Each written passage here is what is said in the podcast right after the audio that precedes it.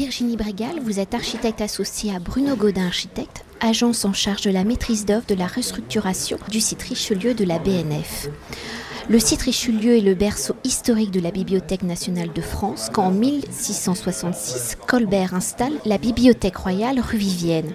Au fil des siècles, le site s'agrandira pour se composer de différents hôtels appelés aujourd'hui le quadrilatère Richelieu. Alors les premiers grands travaux de la BNF Richelieu seront menés par Henri Labrouste de 1854 à 1875 avec le réaménagement de la partie est rue Vivienne, la construction de la salle de lecture des imprimés, du vestibule du magasin central et de la construction de l'aile Richelieu.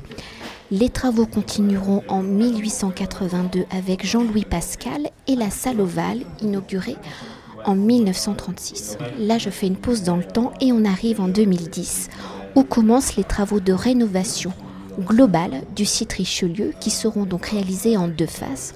Donc la première phase est achevée, la livraison de la seconde phase est prévue en 2020 pour l'ouverture totale du site Richelieu. Alors quel était le constat d'état du site Richelieu avant travaux et quelles étaient les missions définies par le maître d'ouvrage, donc ici le ministère de la Culture et de la Communication et le ministère de l'Éducation nationale, enseignement supérieur, recherche et innovation. Cette mission, en fait, à l'origine, vient d'un constat d'obsolescence euh, complète du site Richelieu, dans lequel les agents comme les collections ne sont plus en sécurité. Donc, euh, le maître d'ouvrage décide, à la fin des années 90, d'une remise en sécurité complète du site. Avant euh, de démarrer ces travaux, il faut déjà faire un très gros travail de programmation pour savoir ce que pourra devenir ce bâtiment, parce qu'évidemment, une grande partie des ouvrages sont partis à Tolbiac, donc une partie du bâtiment est vide, et savoir que faire donc de cette portion de bâtiment qui est vide, d'ailleurs qui est celle de la Brouste, qui, qui, correspond à la première phase, et de l'ensemble du site en général, avec toutes ces grandes salles de lecture et ces départements. Donc ce qui reste sur le site, il faut se souvenir que ce sont les départements spécialisés de la BNF, puisque ce sont les imprimés et les périodiques qui sont partis à Tolbiac. Et il reste donc euh, les monnaies et médailles, les arts du spectacle, la musique qui va arriver bientôt, qui est en, face à Louvois, mais qui viendra en, fin de phase 2, les cartes et plans, les estampes et photographies, et les monnaies, médailles et antiques. Donc ce sont ce qu'on appelle souvent les trésors de la nation qui sont restés sur, sur leur site historique. Là où ils ont été installés, ils sont restés. Donc sous couvert d'une remise en sécurité et d'un réaménagement global et d'une redistribution des départements au sein du quadrilatère. On lance donc une mission auprès de la d'une maîtrise d'œuvre euh, et ça fait l'objet d'une consultation qu'on appelle une étude de définition qui est lancée auprès de quatre maîtrises d'œuvre et euh, que nous avons eu euh, le bonheur de remporter. Donc à la suite de l'attribution de cette maîtrise d'œuvre à notre équipe. Donc nous étions associés avec EGIS, donc bureau d'études, Casso, euh, conseiller en sécurité, parce qu'il y avait quand même des tas de sujets sécurité sur la BN tellement spécifiques qu'il fallait absolument un spécialiste, euh, ainsi que Georges Berne, qui est donc éclairagiste, concepteur lumière. Donc à tous les quatre, et j'oubliais Jean-François Lagneau, qui lui est architecte des monuments historiques et qui s'occupe, euh, qui s'est occupé de la restauration complète de la salle Brouste. Donc ça fait une maîtrise d'œuvre assez composite et en même temps très complète pour s'attaquer en fait à un tel morceau. Alors oui, donc sous couvert de cette remise en sécurité du site, nous on a beaucoup travaillé avec la BNF pour confronter le bâtiment à son programme et donc à essayer de rechercher une adéquation programme, projet et bâtiment. Ça c'était indispensable puisque le bâtiment il est quand même pas il a l'air d'un bâtiment assez simple quand on regarde ses plans parce qu'il a des grandes compositions géométriques très claires. On pourrait croire qu'il a quasiment été construit d'un coup d'un seul. Or, en fait, comme vous le rappeliez tout à l'heure, il a quand même été construit sur quatre siècles ce qui en fait quand même une, plutôt une succession, un amoncellement, c'est quasiment, en effet, c'est un patchwork. En fait, ça fait vraiment, ça fait que des bâtiments qui sont juxtaposés, superposés, euh, encastrés les uns dans les autres. Et tout ceci avec le temps, comme la bibliothèque cherche toujours à remplir et à stocker ses livres ou ses, ou ses œuvres, euh, les magasins se sont remplis, se sont densifiés. Les grands espaces, les grandes hauteurs ont été entresolés absolument partout. Les rayonnages qui étaient euh, de, la, de la brousse, par exemple, qui étaient sur des trames de, de 2 mètres, se sont vus euh, additionner de, de, de sous-ensembles de rayonnages qui venaient à nouveau dédoubler le nombre de rayonnages. Bref, le site était absolument complètement saturé, euh, obsolète techniquement et plus du tout adapté. Donc, euh, voilà, donc nous arrivons à ce moment-là et là commence le gros gros travail avec l'ABN puisque ce qui est intéressant sur une opération comme celle-ci, c'est qu'on ne remporte pas un concours avec des images comme on peut le faire sur des projets classiques.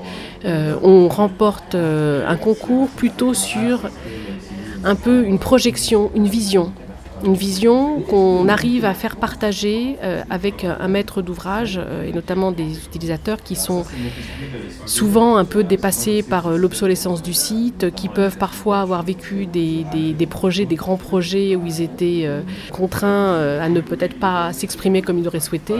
Et donc là, la bibliothèque étant un bâtiment existant, ça nécessitait vraiment de pouvoir aménager à la fois le programme, leur faire comprendre qu'on pouvait aussi aller plus loin, qu'on pouvait, indépendamment du, replacement des collections, des départements, des agents et de la sécurité, qu'on pouvait vraiment se projeter et projeter ce bâtiment très ancien, le cœur de la bibliothèque nationale de France, c'est quand même important, euh, pour ce qui est des collections de la BN en tout cas, parce qu'il n'y avait pas que la BN, il y a aussi l'INHA, mais qu'on pouvait projeter au travers de ce projet euh, le bâtiment dans le 21e siècle et euh, sortir en fait cette bibliothèque qui dans l'inconscient collectif est un truc un peu vieux poussiéreux, vieux chercheur, donc un ensemble finalement culturel assez fermé et euh, qu'on pouvait le projeter et l'ouvrir et l'offrir en fait à un public beaucoup plus large. Et c'est vraiment le sens du projet.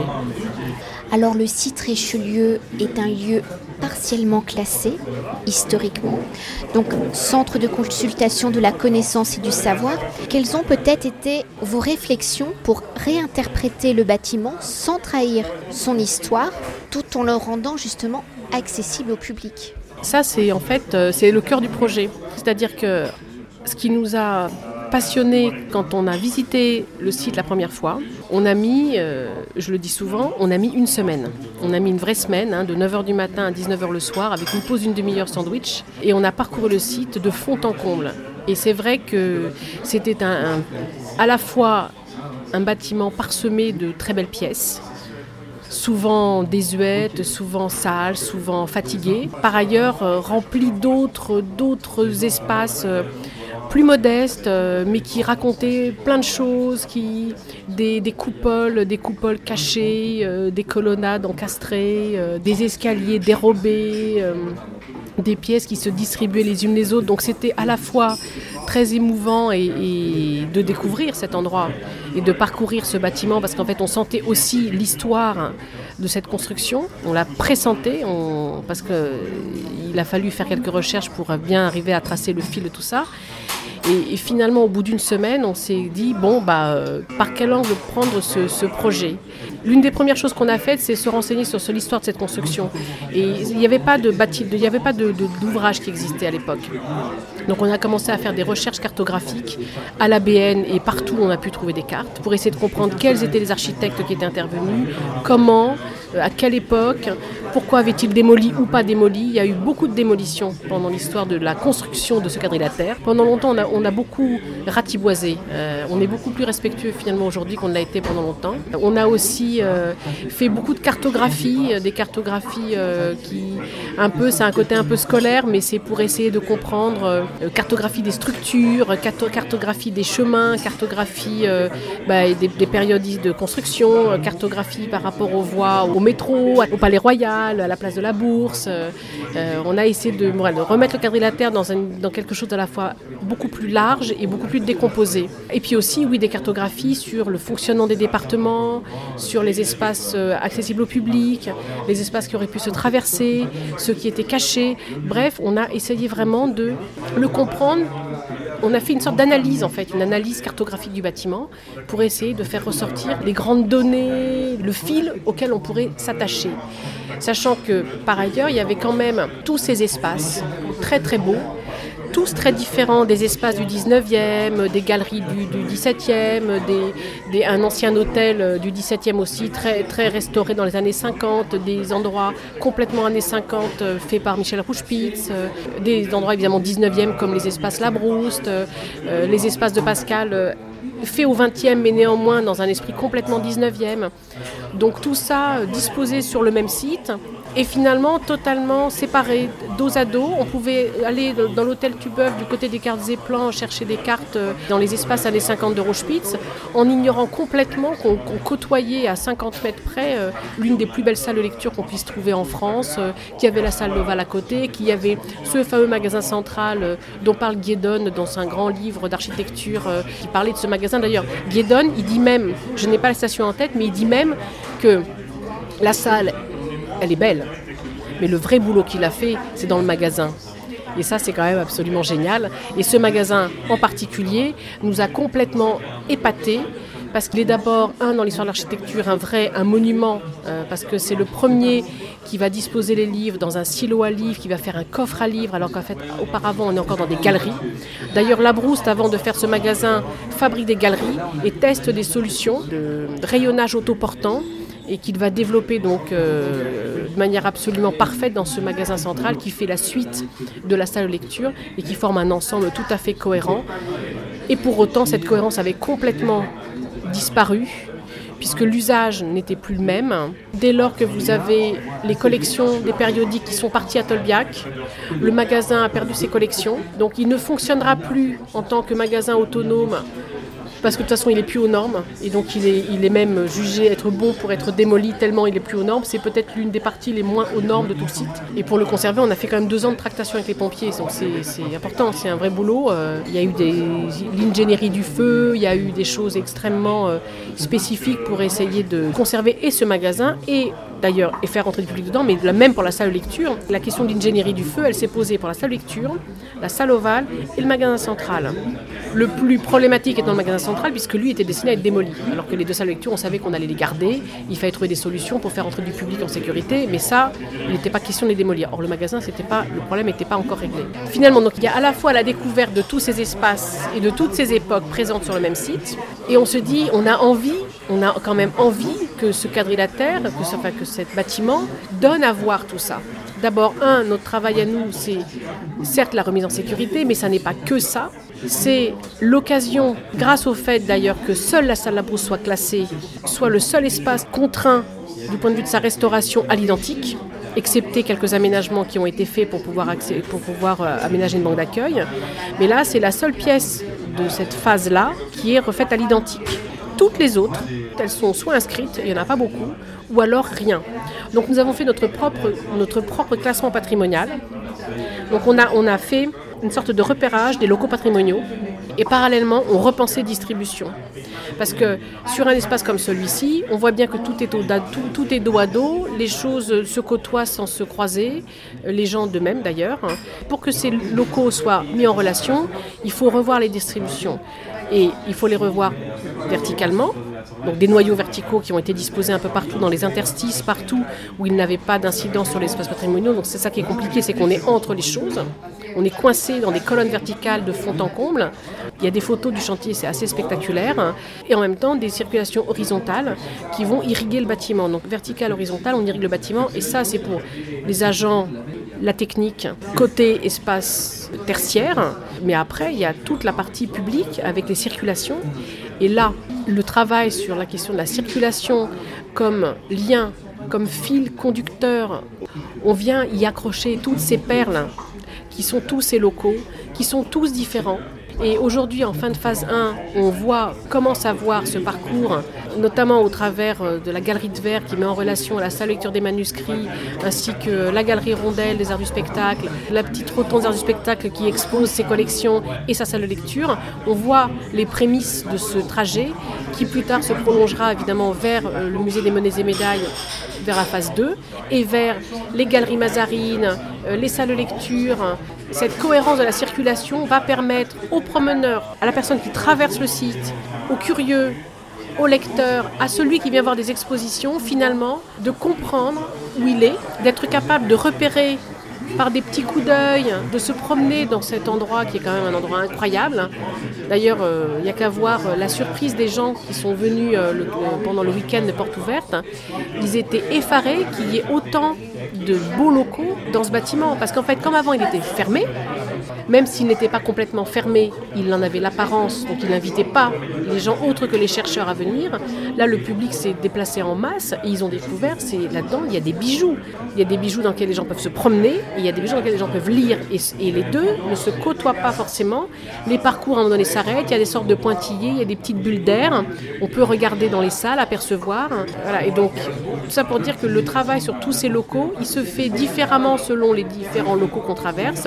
Et ils sont tous reliés les uns aux autres par ce fil qui sera cette grande circulation dont on voit aujourd'hui bah, le, début. Et donc, euh, pour continuer, la première phase de travaux s'est terminée euh, fin 2016. Le public donc peut à nouveau investir la salle Labrouste ainsi que son magasin central. Il y a aussi la salle de lecture des manuscrits, la galerie Auguste Rondel avec la rotonde des arts du spectacle et la salle des arts du spectacle. Alors on ne va pas rentrer dans les détails de toutes ces salles et, euh, et mais est-ce qu'on peut revenir quand même sur son magasin central? Parce que là, c'est le travail quand même le plus spectaculaire peut-être que vous avez réalisé. Et je le rappelle, vous l'avez évoqué tout à l'heure, qui était normalement voué à la destruction. Alors oui, le magasin central, en fait, c'est vrai que quand on visite le site, c'est là où c'est le plus facile pour nous d'illustrer le travail qu'on a essayé de faire dans ce bâtiment. Concrètement, il, montre le tissage et l'entrecroisement en fait des architectures, là en l'occurrence qui se superposent et qui et qui s'entrecroisent même, parce que au moment où on a donc fait l'opération de curage général du site, on a décidé dans ce magasin d'enlever, alors c'est toujours pareil, il y a des choses qu'on a choisi de garder, des choses qu'on a choisi d'enlever. Et donc là, en l'occurrence, on a choisi d'enlever tous les rayonnages complémentaires qui avaient été mis en place au fil du temps, entre les rayonnages Labrouste. On a choisi d'enlever les montes charges, les montes matériaux, les montes, tout ce que vous voulez, qui de toute façon n'étaient plus utiles puisque le magasin central, autrefois, fonctionnait sur ces 12 niveaux pour recueillir l'ensemble de tous les périodiques qui étaient partis euh, à Tolbiac. Et là, dans le projet, les différents étages de magasin n'étaient plus affectés au même département. Sachant que dans le magasin central, il y a 12 niveaux. Et il y en a 4 qui sont de Labrouste. Sachant qu'il y a deux magasins Rouge Pitz faits en sous-œuvre dans les années 30 sous le magasin Labrouste et 5 magasins Rouge Pitz toujours, en surélévation, euh, fait dans les années 50. Si les magasins Rouge Pitz aujourd'hui, pour partie, ont été conservés comme témoignage de cette histoire architecturale, le magasin Labrousse, lui, est ouvert au public. Et pour que Rouge Pitz existe, il a fallu qu'il passe chez Labrouste. Et ce faisant, il a piqué des, on pourrait dire presque des épingles, il a piqué des épingles structurelles qui montent sur les quatre niveaux du magasin La Brouste. Il a même dédoublé sa pour ne pas avoir à couper un seul fer, une seule fonte de La Brouste. Il a vraiment euh, tissé sa structure années 30 avec celle de La Brousse de la fin du 19e. Quand on a fait l'opération de curage et qu'on a déshabillé toutes les structures parce qu'on savait qu'il y avait du plomb derrière et qu'il fallait qu'on déplombe, on a ces colonnes orange minium qui sont apparues et on a trouvé que c'était absolument magnifique. Donc c'est là où au fur et à mesure finalement que le bâtiment se déshabille et commence à retrouver l'esprit de ce magasin d'origine, on voit surgir quelque chose qu'on ne pensait pas à l'origine conservée, parce qu'on ne pensait pas que c'était aussi beau, on ne pensait pas que ça avait été fait comme ça, puisque tout était caché. Et quand on a vu ce tissage, on s'est dit, mais bon sang, c'est impossible, il faut absolument garder ça. Donc ce qui fait qu'on avait même prévu à l'origine de rhabiller les flancs des rayonnages pour euh, se passer devant la structure. Et quand on a vu ces structures magnifiques, on s'est dit, il n'en est pas question. Donc aujourd'hui, c'est pour ça qu'on voit dans ce magasin régulièrement ces grands fûts ces grands fûts qu'on a remplis de béton pour assurer la structure, euh, assurer la stabilité au feu du magasin, mais ces grands fûts noirs régulièrement répartis qui sont en fait les colonnes euh, rouge pix qui viennent se tisser avec euh, les structures des autoportants bois-métal de la Brouste. Et donc là, c'est extrêmement facile pour nous de montrer comment ce site a, vécu et ce qu'il a à offrir en fait. et comme c'est pour l'Institut national de l'histoire de l'art, c'est génial de mettre des étudiants là-dedans parce que là, ils le voient ils comprennent ce que c'est que l'histoire et la stratification architecturale d'un site pareil. Là, c'est concret. Et est-ce que vous pouvez aussi nous évoquer en fait cette transparence du bâtiment, enfin de, cette, de ce magasin central que vous lui avez rendu d'une certaine façon ça fait partie des choses qui illustrent bien quand on fait une forme de synthèse entre architecture, programme et sécurité et réglementation incendie. À un moment donné, on peut parfois, il y a des miracles qui arrivent qui font qu'on peut utiliser la sécurité incendie pour restituer finalement des ambiances lumineuses que si on s'était uniquement préoccupé de questions de faire rouler des chariots, il aurait fallu reconstituer des, sols plans. Or, Labrouste, lui, il a fait son magasin avec des caillebotis de fonte, avec une maille assez large qui pendant des siècles, enfin qui pendant des décennies a fonctionné comme ça, euh, parce qu'il n'y avait pas de lumière artificielle. Et donc, il avait des verrières qui étaient positionnées au-dessus de ces, rayonnages, et la lumière descendait et venait lécher les, tranches des livres au travers de la de caillebotis jusqu'en bas. Donc, il y avait quatre niveaux de rayonnage éclairés par lumière naturelle au travers des caillebotis et des verrières. Quand le Rouge Pizza arrive dans les années 50, évidemment, lui, euh, il construit ses magasins au-dessus, donc la lumière naturelle, c'est fini. La BN là-dessus, de toute façon, choisit de remplir encore plus de bouquins, donc vient installer entre chacun des rayonnages de la brousse des rayonnages métalliques, vient mettre des plattelages au sol et tout ce magasin, même si quand on le découvre, il est toujours aussi beau, il a complètement perdu ce qu'on peut, qu'on voit d'ailleurs dans les photos du magasin de, en 1975. Il existe des photos et on voit un endroit très très beau, mais baigné de lumière naturelle, euh, et c'est tout à fait magique. Et cette magie-là, celle-là en tout cas, quand on l'a découvert, il l'avait perdu puisqu'il était, c'était un très bel espace, totalement saturé, plein comme un œuf. Et donc nous, au travers de la lumière artificielle et de la technique aussi, parce qu'en fait, ce qu'on a fait, c'est qu'on a sculpté le plafond. Il y a beaucoup de réseaux de désenfumage de tous les côtés, et là, on s'est dit qu'on allait sculpter les plafonds au-dessus des rayonnages pour en faire des canons de lumière et projeter au plafond de la lumière qui par réflexion redescendrait jusqu'en bas pour euh, jouer de cette, jouer de cette transparence que nous avons pu maintenir du fait que ce magasin était tellement difficile à remettre aux normes qu'il a fallu avoir. Euh, il y a eu beaucoup de dérogations et notamment il fallait impérativement qu'on puisse le désenfumer de manière très simple et que 50% de la surface au sol soit libre pour que la fumée monte sur la totalité de la surface. on avait quand même un vide central et des caillebotis de chaque côté et c'était un peu compliqué. Alors que la BN aurait souhaité mettre, remettre des plattelages. Donc nous on a dit on va remettre des caillebotis. Sur les caillebotis, une maille plus fine parce qu'il faut que ce soit accessible aux handicapés. La maille, de fonte était trop large. Et de cette façon, nous avons pu faire descendre la lumière, toujours à nouveau, euh, au travers des caillebotis. Alors, encore une fois, c'est aussi là une forme de tissage, puisqu'on on vient entrecroiser euh, la fonte de la brousse avec euh, l'aluminium anodisé d'aujourd'hui. Et ça fait une lumière très douce, très jolie, et, ça rend cet espace très, très, très chaleureux. on retrouve une magie très différente des photos qu'on peut voir du magasin d'origine mais ça fait un espace extrêmement accueillant, propice au savoir, à l'apprentissage. Et... Alors je l'évoquais dans, dans l'introduction, donc l'agence Bruno Godin, architecte et maître d'œuvre, vous, n'êtes donc pas architecte des monuments historiques, donc la restauration des parties classées du bâtiment donc, a été supervisée par un architecte accrédité donc par les monuments historiques qui, pour la phase 1, est donc Jean-François Lagneau. Mais dans les réflexions de la restructuration du site Richelieu, vous avez dû penser à la conservation des œuvres, des livres qui sont stockés, entreposés, consultés. Alors quels sont justement là les aménagements qui ont été réalisés pour que le site Richelieu soit optimum pour la conservation de notre savoir et de notre patrimoine? Alors là, on est, dans une double réflexion. Double réflexion, on va dire, architecturale, mais aussi beaucoup technique. Parce que là, c'est quand même un sujet majeur sur le quadrilatère. C'est toute la question de la conservation des collections, des ouvrages, des locaux, des locaux patrimoniaux, parce qu'il y a des cahiers des charges extrêmement complexes, avec des taux d'hygrométrie à respecter dans certains endroits, des températures maximum, des contrôles, etc. Et là, c'est sûr que le sujet de ce qu'on appelle euh, chauffage, ventilation, climatisation est un des plus gros sujets de la restauration. Il est quasiment aussi important que le gros œuvre, c'est dire. L'enjeu était d'autant plus important que ces réseaux prennent beaucoup de place. Et qu'ils doivent être invisibles. Et qu'ils doivent être le plus possible. Alors, ça dépend, on fait des choix, justement dans le dialogue entre architecture, patrimoine et technique et histoire. Il y a plein de vocabulaire et de possibilités, de phrases possibles, on va dire ça. Donc dans certains cas de figure, on a vraiment intégré. Dans d'autres cas de figure, on a sculpté On a sculpté autour, je le disais, le plafond du magasin central par exemple.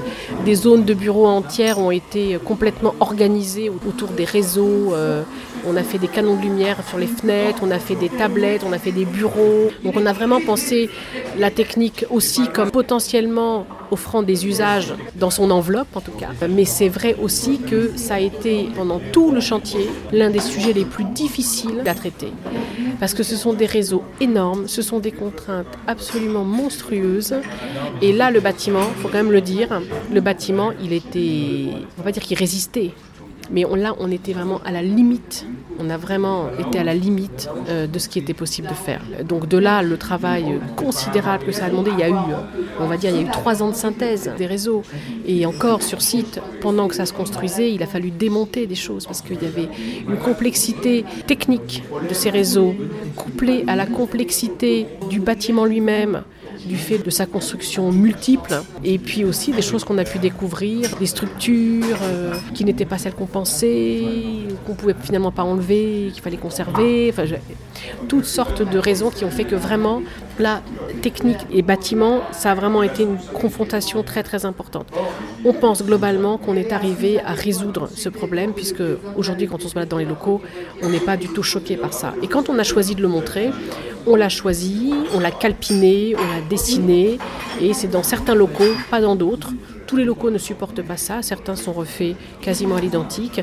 D'autres sont. Euh, on vient montrer les dessins euh, des chemins de câbles, euh, qui calpinent des luminaires, qui vont avec les caillebotis. qui par ailleurs, on, peut retrouver aussi des colonnes verticales de climatisation. D'ailleurs, on, a visité le bâtiment tout à l'heure. Je suis, je suis pas sûre que vous les ayez vus à certains endroits. Dans le magasin central, par exemple, on a aussi fait passer des tuyaux de clim dans les rayonnages. On a fait des piquages verticaux pour ne pas avoir à euh, bah, acheminer horizontalement dans les endroits où finalement ça venait pas bien, où ça il y avait que 2 mètres sous plafond. Donc euh, la technique a été assez difficile, mais on pense que maintenant, je pense que globalement, pour le moment, on n'entend pas parler de problèmes euh, à la BN. Euh, et pour conclure, et peut-être pour mieux cerner la globalité du chantier euh, du site Richelieu, donc je l'évoquais précédemment hein, pour les parties classées historiques, vous avez travaillé en collaboration avec Jean-François Lagneau, donc architecte des monuments historiques, mais peut-être quelles sont les différences entre restauration, rénovation et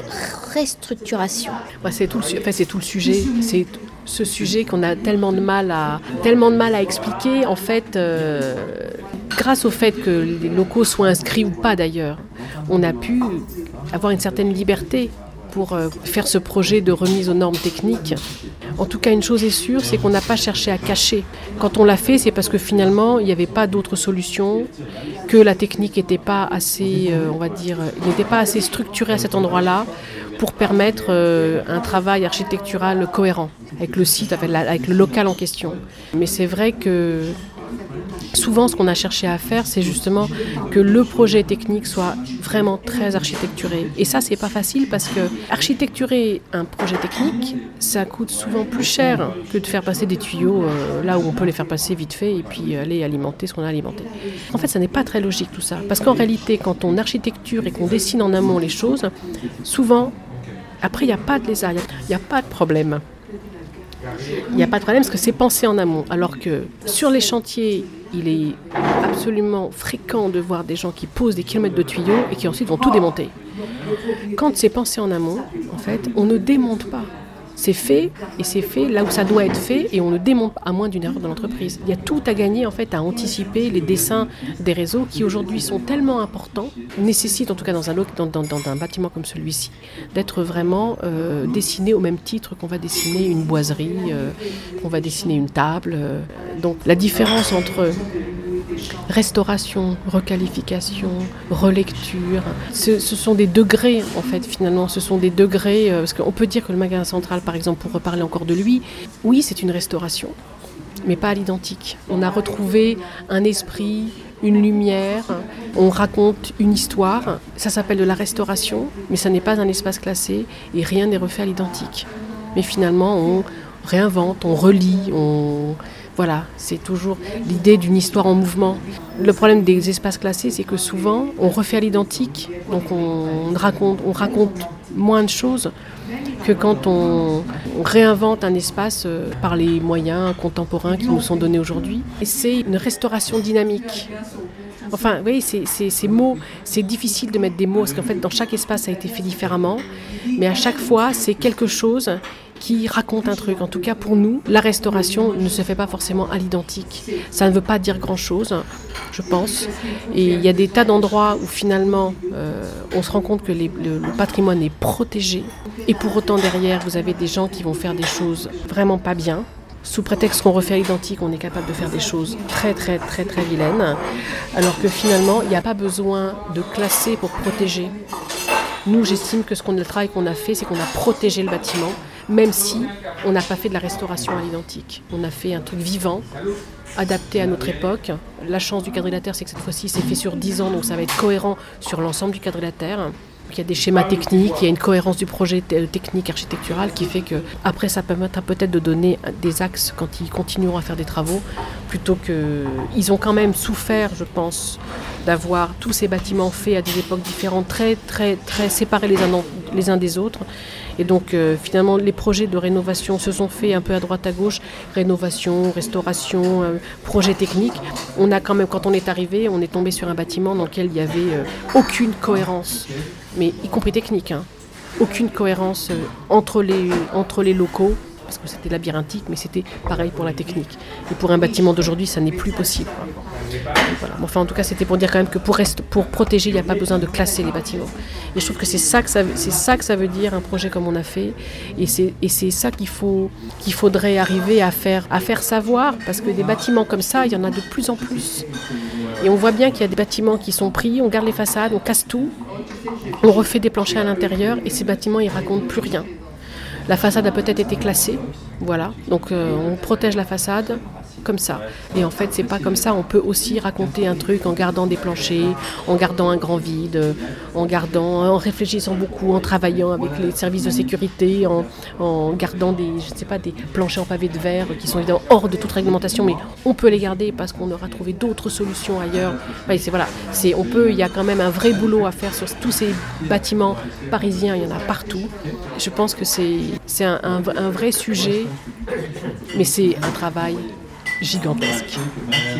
Et peut-être pour rebondir et pour conclure, mais si on reprend l'exemple du magasin central, quand vous avez commencé à le déshabiller pour le réhabiliter, on peut dire que en enlevant ces couches, vous avez pratiquement fait un travail d'archéologue en fait. Bah, disons que dès qu'on commence à essayer de révéler l'histoire d'un bâtiment, en effet, on fait un travail d'archéologie. Et puis, alors je ne sais pas si les archéologues font ça comme ça parce que je ne le suis pas, mais après on choisit ce qu'on veut conserver.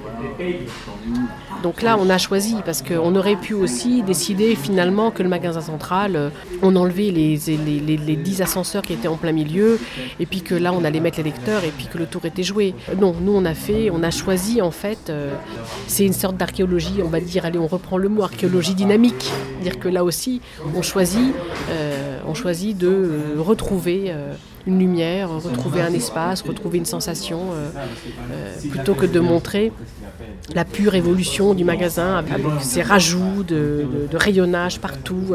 Parce qu'on voit certaines photos, il était assez spectaculaire. Il y a quelqu'un qui s'appelle euh, de Mazière, qui est graveur, et qui a passé, euh, qui a passé de longs, longs, longs mois dans le magasin avant que nous n'arrivions dedans à, euh, graver ces, les, ces espaces, ces façades avec, avec tous, ces, rayonnages rajoutés par ajoutés, tous ces, extincteurs, euh, tous, ces tuyaux qui traînent partout. Euh, ça faisait, c'est une autre, euh, une autre forme de beauté. Sauf que je pense que pour accueillir des lecteurs et en faire une salle de lecture, ça n'était pas possible de le conserver comme ça. Donc on a fait nous ce choix, certes une sorte d'archéologie du bâtiment, mais on a gratouillé un peu de tous les côtés et puis on a bah, lui a donné une autre vie, une, nouvelle, une, on, oui, une nouvelle vie.